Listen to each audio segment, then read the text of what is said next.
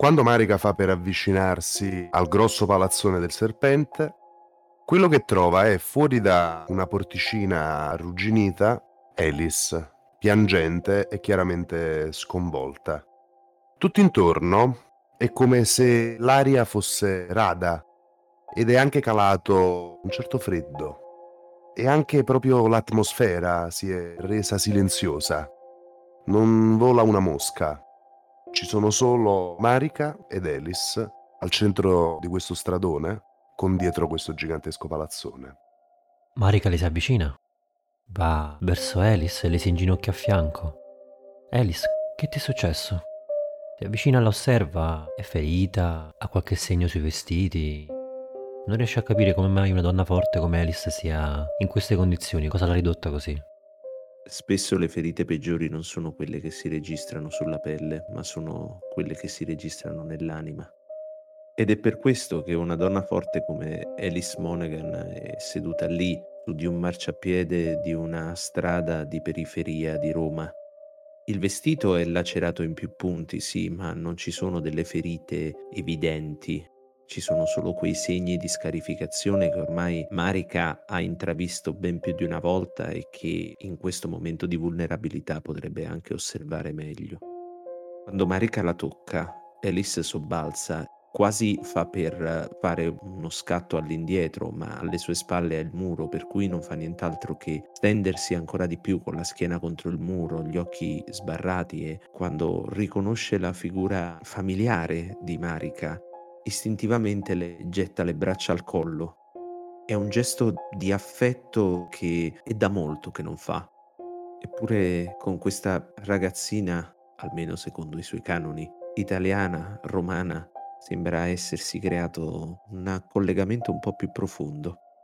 Oh, Marika, Marika, meno male che sei qui. Io, io non sto capendo più niente. Quella roba che ci hanno dato, che ci hanno messo nel ragù dell'altra sera mi sta facendo vedere cose assurde, cose che non esistono, cose del mio passato che io non voglio necessariamente rivedere. Ho bisogno di qualcuno che veda la realtà per com'è. Tu hai visto cose strane. In quest'area più rada e fredda, Marica si guarda intorno. Questo stradone vuoto, il serpente silenzioso, sdraiato, come un rettile che li cinge tutto intorno, non hanno scampo, è ovunque. Tira a osservare una situazione. 17, successo. Con la mente completamente concentrata a cogliere in dei giornali che frusciano, in ombre di macchine, in muri sgangherati, ovunque la figura esile e piccola di Maria, la prima domanda che pongo è cosa si sta nascondendo da me? Ponimi anche la seconda.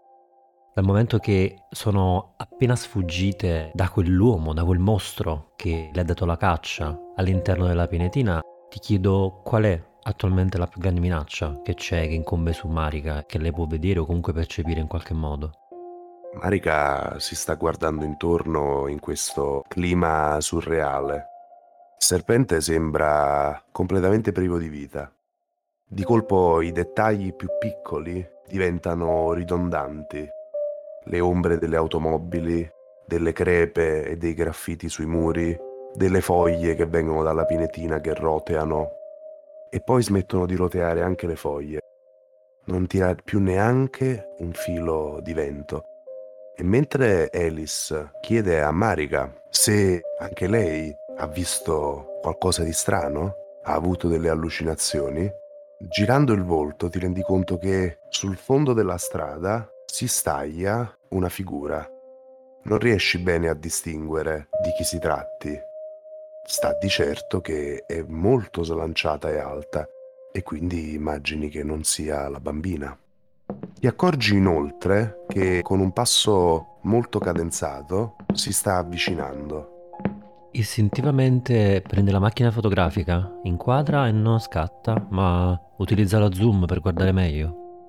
Quello che vedi attraverso l'obiettivo è un signore sui 70 anni, molto magro, molto slanciato, che sembra indossare un cappotto elegante e che si sta avvicinando verso di voi. L'abbiamo già visto? Non lo riconosci.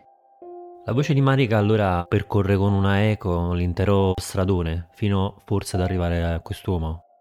Salve, salve. Sentite il ticchettare dei vostri orologi rallentare fino a fermarsi.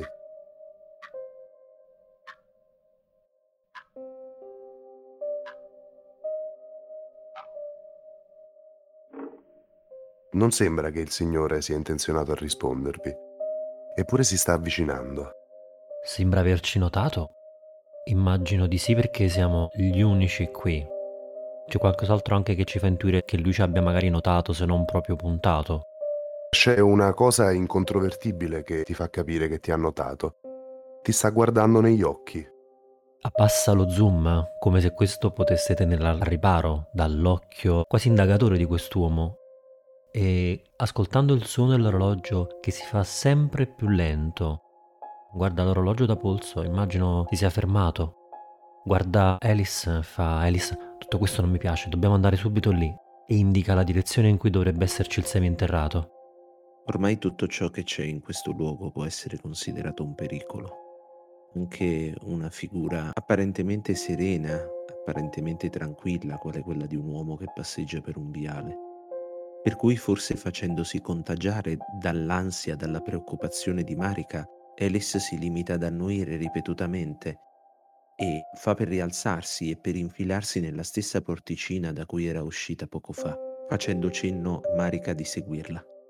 Marika vuole scivolare all'interno dello scantinato insieme a Alice, non solo per metterla in salvo, per mettere in salvo se stessa e lei, ma anche perché in realtà lei spera di trovare in questo scantinato qualche traccia di Maria, perché di Maria, seppur ha un'immagine molto sfocata, come una vecchia, vecchia, vecchia foto, non si sorprende del fatto che Maria potesse di tanto in tanto andare a rifugiarsi nel suo mondo immaginario, ma anche concreto e nascosto dello scantinato.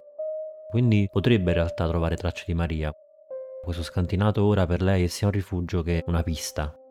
Quindi vorrebbe Marica davvero il più velocemente possibile allontanarsi da quest'uomo il cigoglio della porta dello scantinato risuona come un tuono all'interno di una strada assolutamente silenziosa e immobile. Marica ed Ellis si trovano all'interno di questo corridoietto che poi porta a delle scalette.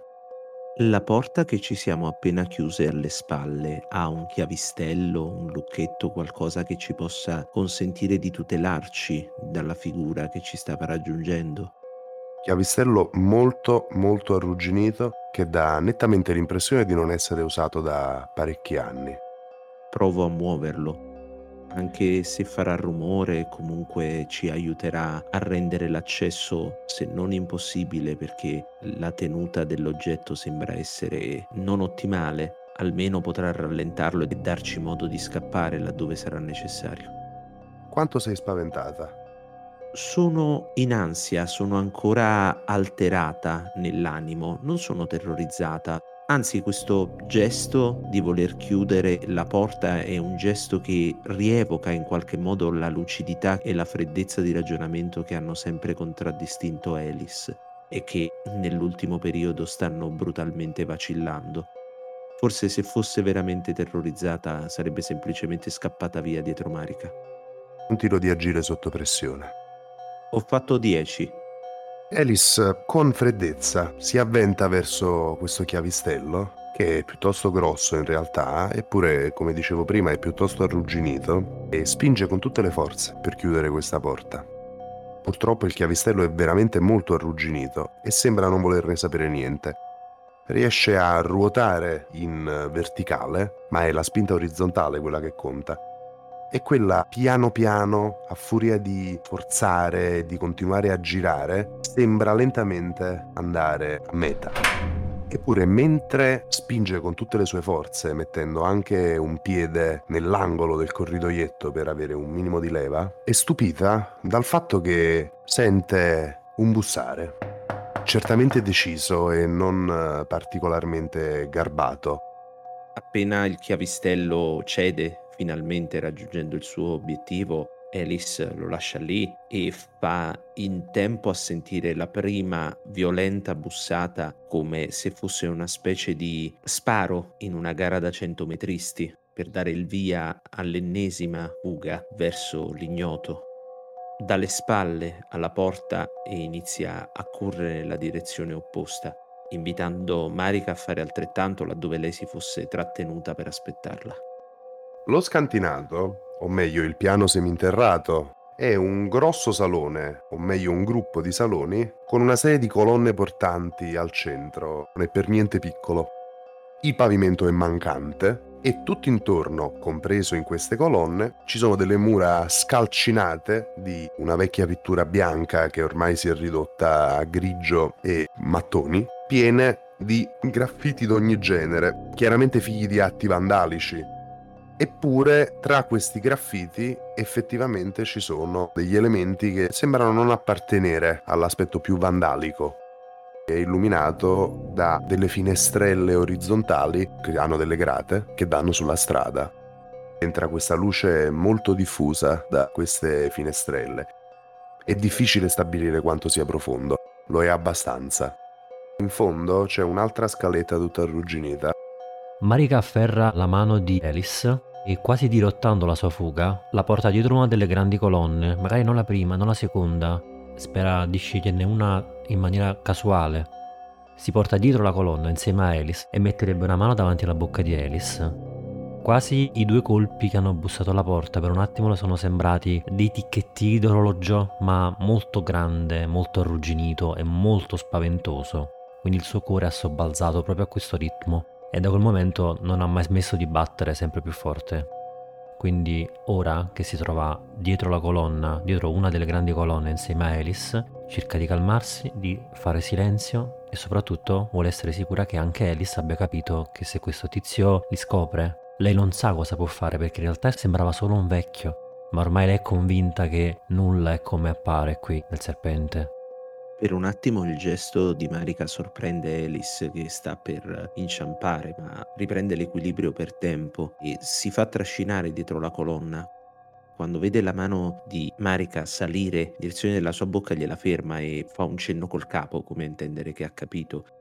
Si pone aderente alla superficie della colonna come se fosse di nuovo in quella roulotte, sebbene in uno spazio incredibilmente più ampio e apparentemente senza alcun cadavere stavolta nell'ambiente. E mentre in quella roulotte era convinta che qualcosa di terribile sarebbe accaduto di lì a poco e che sarebbe accaduto a lei, adesso, nonostante tutto, pian piano sta rischiarando la mente anche il gesto di Marika, molto più logico di fuggire nel nulla come aveva fatto lei, l'aiuta a continuare a riflettere, a pensare a cosa fare. Quindi imita i gesti della compagna e si ferma in attesa. Quello che Marika ed Ellis sentono è un eh, intenso suono metallico di chi sta piegando una porta di metallo per entrare. E poi sentite i passi Animaletti, dove siete? La voce ci sembra familiare. Sconosciuta. Elissa abbassa lo sguardo e gli occhi incrociano la sua mano destra. Non si era resa conto di stringere ancora tra le mani la pistola che aveva fatto fuoco contro Randall Gordon per ben due volte. La guarda, non sa quanti proiettili possa contenere ancora, lei non è un'esperta di armi da fuoco però alza lo sguardo in direzione di Marika come in una muta domanda, mentre fa un cenno alla pistola che ha in mano. Marika strabuzza gli occhi quando vede la pistola di Alice. Scuote la testa spaventata, soprattutto riflettendo sul rumore che ha sentito. Capisce che non è per niente qualcosa di possibile. Quell'uomo non può aver sciolto, piegato, forzato una porta di quel tipo. Quando sente la voce dell'uomo, Quest'uomo gli sembra che incarni il male e la paura viscerale profonda che il serpente incute nell'animo di Marika. E si sente immediatamente insieme a Alice come dei topolini in trappola di fronte a questo predatore e sa che i topolini non lo possono sconfiggere, il serpente. Allora si guarda attorno, vorrebbe cercare qualcosa del tipo un pezzo di cemento sbrecciato oppure del parato raggrumato, qualcosa che magari è sotto i suoi piedi, non c'è niente di grosso, a dire il vero, c'è sassolini e terreno. Afferra un sassolino e lo lancia nella direzione opposta, quindi dove il seminterrato curva a L.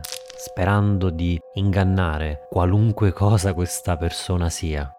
Questo qualunque cosa sia, questo predatore, vede serenamente il sassolino uscire dietro una colonna e tutto quello che Lisse e Marica possono sentire è Ah, eccovi qui, mica vi mangio.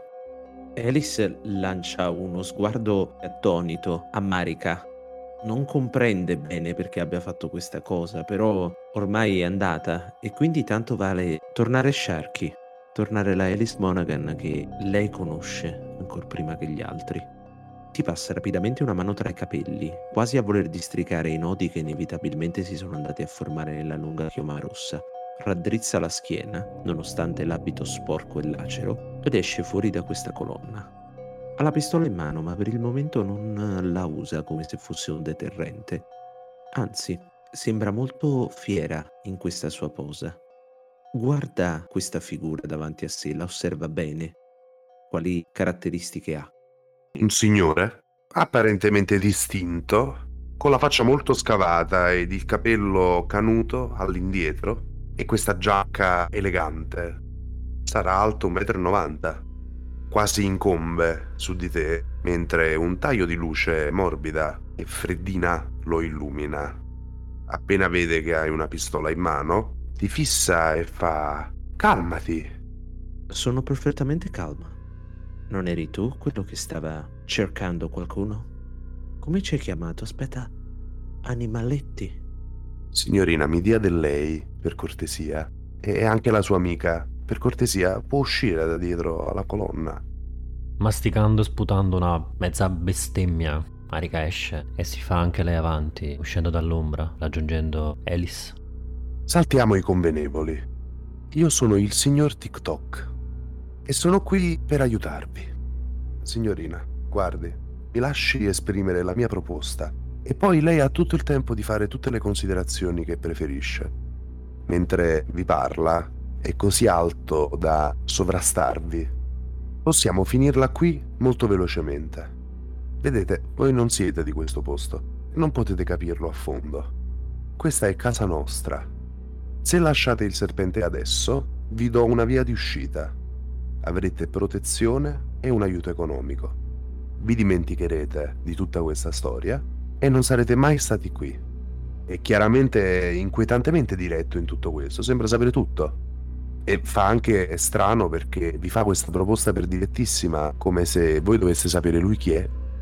Marika gli sussurra: Voi chi? Casa vostra di chi? Di tutti quelli come me. Vede, io sono rimasto da solo qui adesso, ma ce ne sono tanti che stanno arrivando. Come dire, sono qui a tenere d'occhio la situazione. Siete voi che non dovreste essere qui, se mi consente. Ovviamente le parole di quest'uomo sembrano essere l'ennesima manifestazione della follia degli abitanti di questo luogo. Forse sì, loro non appartengono a questo posto perché loro non hanno ancora mantenuto la sanità mentale, mentre tutti quelli che abitano qui dentro probabilmente l'hanno perduta da tempo.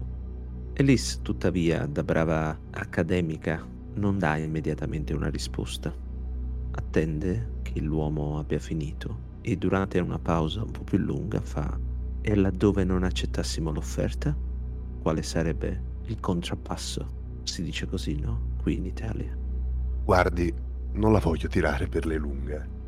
Vede, io non sono una persona che ama particolarmente il contraddittorio, specialmente con quelli come voi. Se posso dirla tutta, vorrei semplicemente che voi mi obbediste. In caso contrario, ci rincontreremo. Un contraddittorio forse non è il modo migliore, però possiamo provare a giungere a un accordo. Entrambe, e guardo Marika, avremo sicuramente voglia di andarcene da qui il prima possibile e di mettere alle spalle tutta questa strana e assurda storia. Ma la mia amica ha per la testa una bambina che dobbiamo trovare. Io penso che non riuscirò a portarla via da qui fino a quando lei non riuscirà a trovare questa benedetta bambina. Per cui, se ci dà una mano, come vuole fare, a trovare Maria, noi ce ne andremo presto, senza alcun tipo di problema, e non avremo neanche bisogno dei suoi soldi. Il signore, che già sembrava alto, quando sente parlare di una bambina, si allunga ancora di più come se toccasse i due metri e si incurva verso di voi. Non capite se è la verità o è semplicemente la vostra sensazione. È come se voi foste degli animali e lui un essere umano. Da un senso di superiorità, o almeno del fatto che lui ne sia convinto. Il punto è che quando sente parlare della bambina strabuzza gli occhi e vi fissa e dice bambina? Spiegati meglio. È successo qualcosa a una bambina? A quel punto Marika squittisce qualcosa ma a bassa voce, una voce flebile che lui non riesce probabilmente a sentire bene. Marika ha lo sguardo basso, alza la voce questa volta, apre le mani che erano strette in un pugno e guarda l'uomo che incombe su di loro. Fa... Dov'è Maria?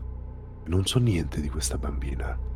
Potrebbe essere una conseguenza imprevista del nostro lavoro. Dacci la bambina e noi ce ne andiamo. Non ho nessuna bambina. Soprattutto non siete nelle posizioni di trattare. Vi ripeto, non dovete per forza darmi una risposta adesso. Vi do una via di uscita. Tenete conto che so dove siete, so quello che fate, so quello che dite. Allontanatevi, dimenticate tutto, dimenticate me e farò in modo da raggiungervi con un compenso e protezione. Altrimenti ci rincontreremo. Mentre Marika parla con questa figura, Alice cerca di osservarla meglio, cerca di guardare i cambiamenti nel volto, cerca di osservare i micromovimenti del corpo. Vuole capire se sta mentendo o se sta dicendo la verità quando dice di non sapere nulla della bambina e di richiedere più informazioni. Per cui vorrei fare un tiro di comprendere le intenzioni. Vai. 19. Questa figura sta mentendo e in che modo potrei convincerla ad aiutarci? Questa figura non ha nessun interesse nel mentirvi. Quello che Alice, provando un brivido lungo la schiena, capisce è che tutto quello che dice è esattamente quello che è. E sarebbe stato meglio il contrario. Di fronte a volte alla fermezza della sincerità traspaiono atteggiamenti inquietanti. Alice capisce che questa figura che le si staglia davanti è una persona assolutamente disinteressata a mentirvi. Si vede dai pochissimi movimenti, peraltro, che compie, che sinceramente non sa dove si trovi la bambina. E l'ultimo dei suoi problemi, mentre voi siete uno dei suoi problemi, e se vi offre qualcosa, ve la offre davvero. Non sembra disposto a trattare. Alice si umetta le labbra sente il proprio corpo più rigido di quanto vorrebbe.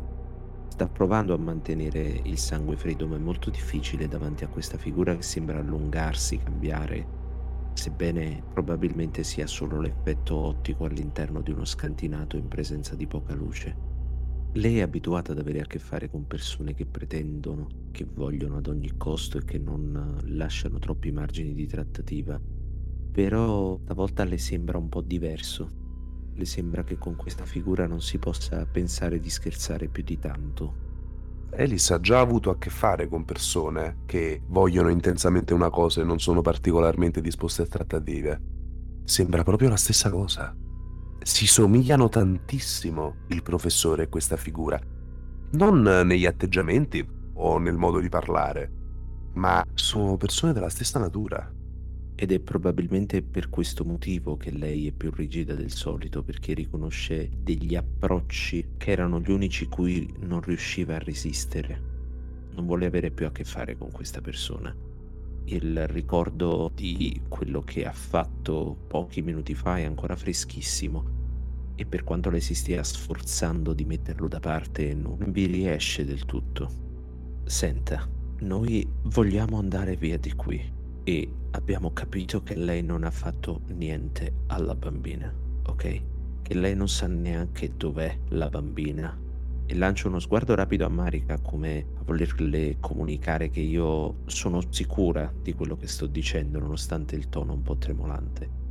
Però non possiamo fare finta di niente, non possiamo dimenticare tutto quello che abbiamo visto e subito qua dentro. Non lo possiamo fare anche in cambio di una ricompensa, ok? Quindi noi andremo via da qui E quella è la nostra intenzione, vogliamo andare via. Ma prima c'è questa faccenda da risolvere, se lei, se lei potesse darci un'indicazione, qualcosa. Noi sappiamo solo che questa bambina è stata oggetto di sevizie. Qualcuno l'ha tagliata con probabilmente una piccola lama in tanti punti, torturandola, ricoprendo di sangue tutta la stanza dove si trovava e poi la bambina è scomparsa. La bambina è la figlia di Ascanio Torre ed è una protetta di Fabio Vinci. Lascia sfumare questo nome, quello di Fabio Vinci, perché vuole capire se questa figura si trova dalla stessa parte di Fabio Vinci oppure no. E mentre Alice parla, le immagini di questi giorni riaffiorano alla mente di Marica e vede il sangue, vede Maria sul letto, vede il suo sguardo catatonico, le sue ferite, quello che ha visto essere in realtà le sue ferite, chiude gli occhi e vede il sangue, il sangue che non sa se è di Maria, di chi altro. Guarda ancora questa figura che quasi appunto incombe su di loro come un vecchio padre padrone. Lo guarda e cerca di mascherare in tutti i modi il suo terrore, il fatto che in realtà lei dentro stia tremando, la fierezza che cerca di infondere nelle sue parole in realtà è solo un cartonato, un'immagine di cartone, perché lei in realtà dietro è completamente sciolta dalla paura, le sue ossa sono completamente liquide. Trema visibilmente e Alice noterebbe la mano che Marika deve fermare con l'altra di mano. Guarda l'uomo e fa: Io senza mia sorella non me ne vado. Hai capito? A queste parole la figura si raddrizza leggermente in realtà lascia trasparire che di tutte queste questioni non è veramente particolarmente interessato. È come se vi guardasse dall'alto in basso e le vostre faccende e in generale le faccende non siano particolarmente importanti per lui. È anche vero che sembra incredibilmente calmo, come se sapesse che tanto le cose vanno per il verso giusto. E quindi con tutta calma, senza neanche vagamente accennare né compassione né amicizia. Dice: Non so niente della bambina. Potete chiedere al mio cagnolino preferito, a Camillo Sommariva. E credo si faccia chiamare Fabio Vinci. Cambiato nomi, non ricordo sinceramente.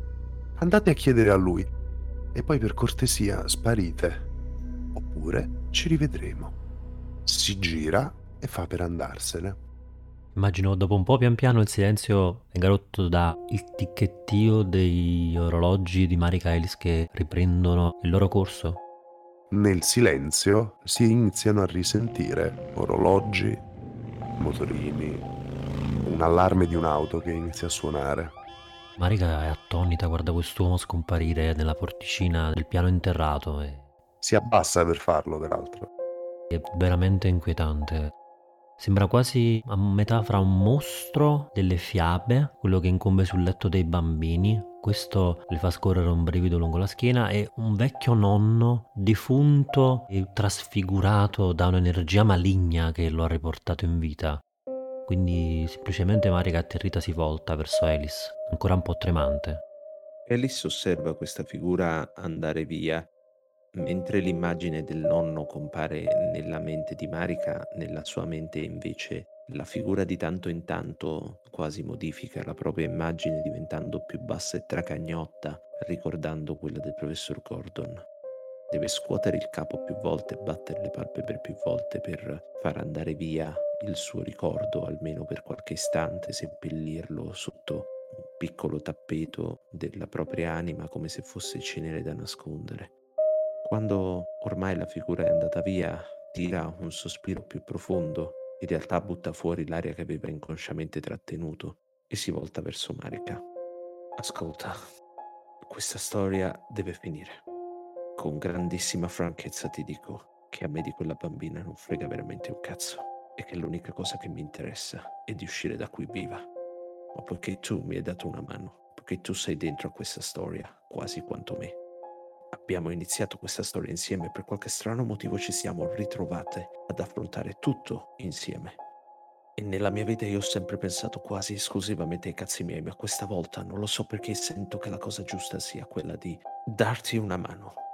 Forse perché tu sei la prima che da tanto tempo ha visto qualcosa in più di me ed abbassa lo sguardo verso le sue scarificazioni.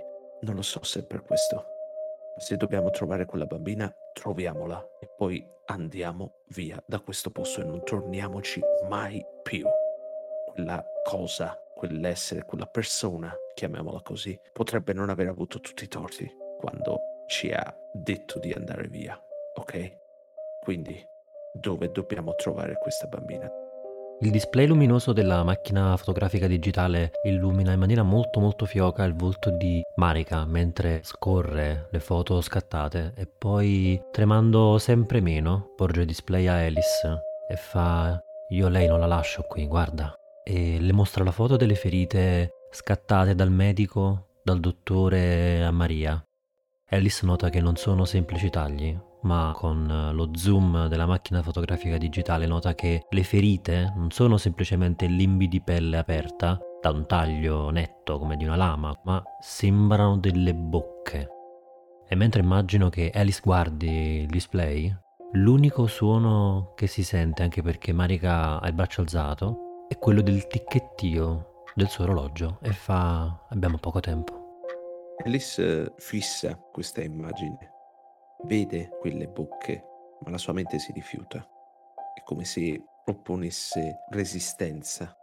Il suo essere razionale, aderente alla realtà, sta pian piano tornando e quello che vede non è compatibile con un qualcosa di normale, per cui non si lascia traviare dalla situazione, dalle immagini. C'è un termine che si chiama pareidolia che potrebbe essere perfettamente applicato alla situazione. La nostra mente vede cose che non esistono e che noi ricolleghiamo semplicemente a delle immagini preesistenti.